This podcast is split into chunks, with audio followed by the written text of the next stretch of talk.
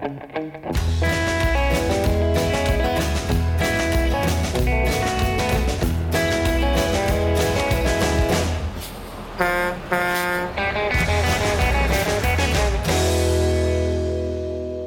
and welcome to another edition of On the Road with Legal Talk Network. This is Monique Jewett Brewster, the outgoing chair of the business law section of the California Lawyers Association.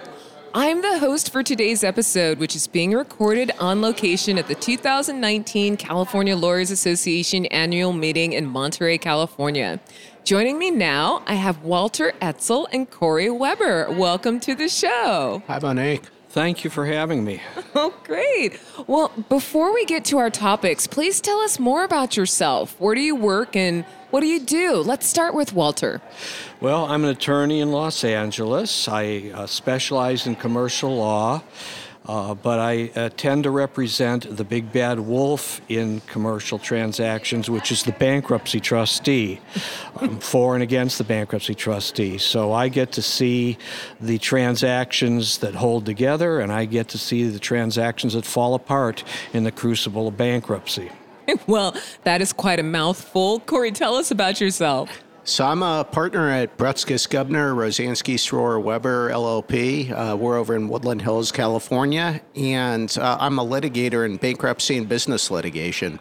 Well, great. Thank you, Corey and Walter. So, we're going to be covering two topics today. We're going to talk about one of the CLE programs that Walter presented today at the annual meeting, and then we're going to talk a little bit about the BLS section updates. So, let's move to Walter, please.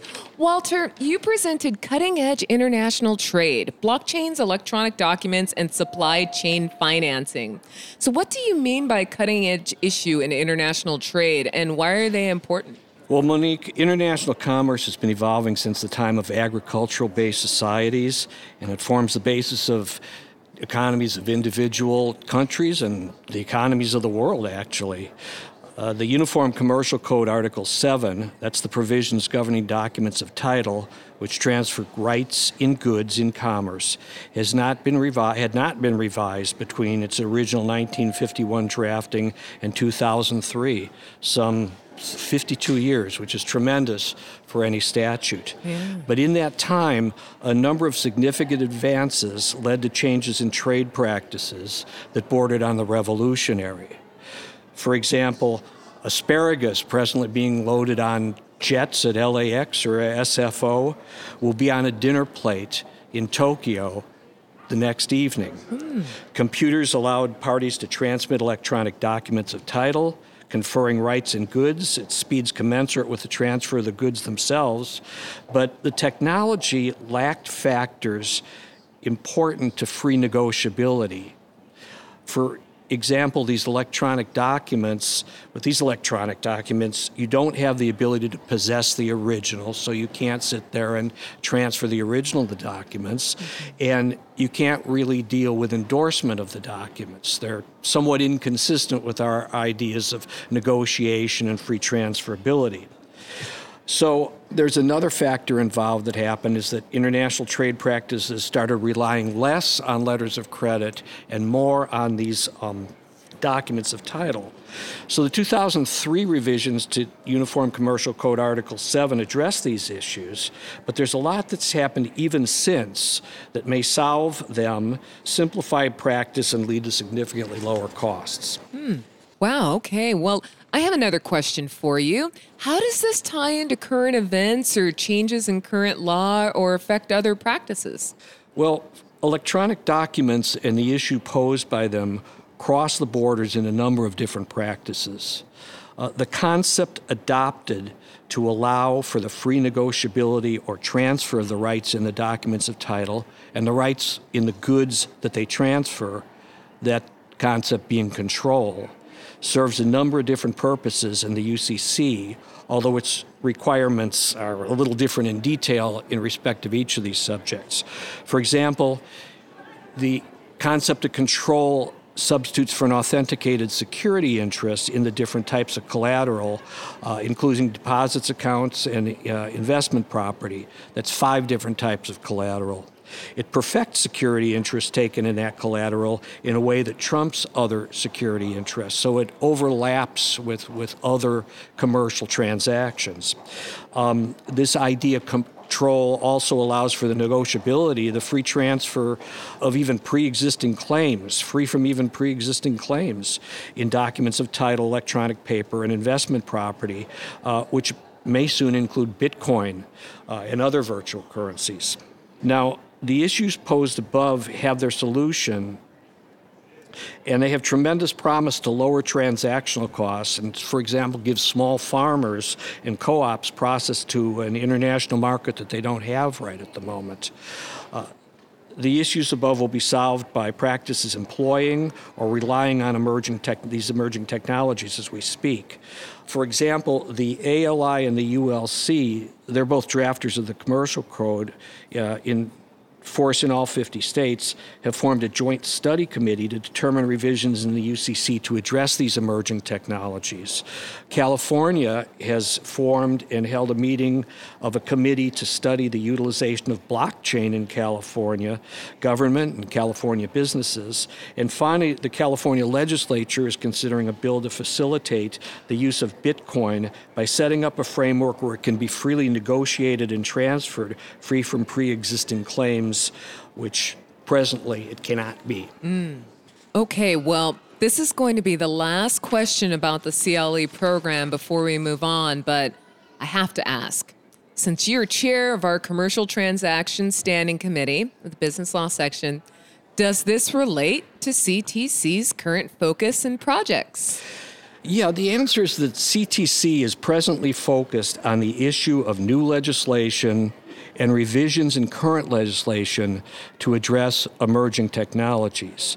It's, it's, obviously where all the action is going to be from this point forward. And commercial law often lags the practices. And right now, things are pretty much even. So it's a good time for, for these laws to be revised or drafted. And although all this is future, future, future, technology, technology, technology, it's not all that technical and it's not all that simple. Uh, my co speaker, Professor Kozolchyk, explained and has written about that we need more than just the technology when we're approaching these issues and solving them. We need to review and understand the current practices before legislating. We can't just legislate from the top down we need to look at how these practices developed in a historical context, which is somewhat ignored, and we need to review these laws and practices in other countries in this context in an effort to harmonize international law and to obtain universal acceptance of certain concepts such as good faith, which seems fairly simple, but is actually quite difficult. Well, thank you, Walter. Let's move on to the latest updates about the section and to do that, I'd like to welcome back Corey Weber. Hi, Corey. Hi. Thanks, Monique. So I understand that you are going to be taking over as chair of the business law section at the end of this weekend. Yeah, thank you. And I'm excited to take over as incoming chair of the business law section. Big shoes to fill. Of course, uh, you've been the uh, business law section chair for the past year and uh, done a great job and really expanded the business law section's presence and focus of the standing committees. And um, uh, look forward to joining on and following your footsteps. Well, thank you, Corey. So I have a question. What is the general theme for your year next year? So, our focus is going to be serving the community and being part of something that's bigger than ourselves.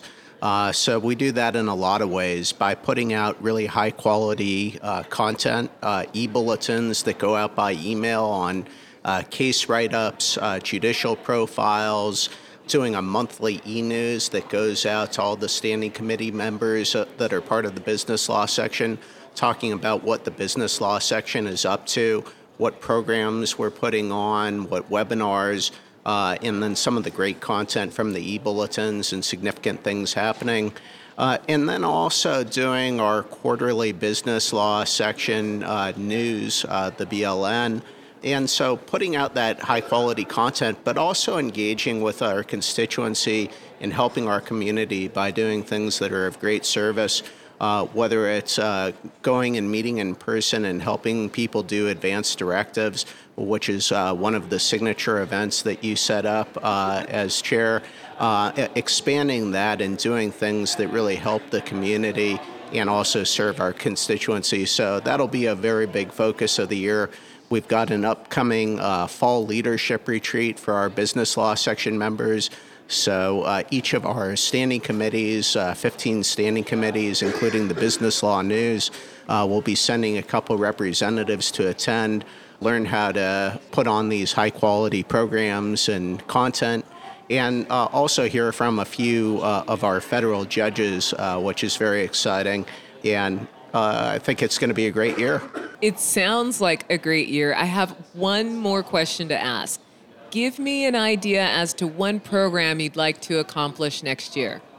So uh, I'd like to see uh, some webinars from uh, Walter's CTC committee because uh, they have some really cutting edge uh, legal issues on uh, Bitcoin and cryptocurrency and different issues.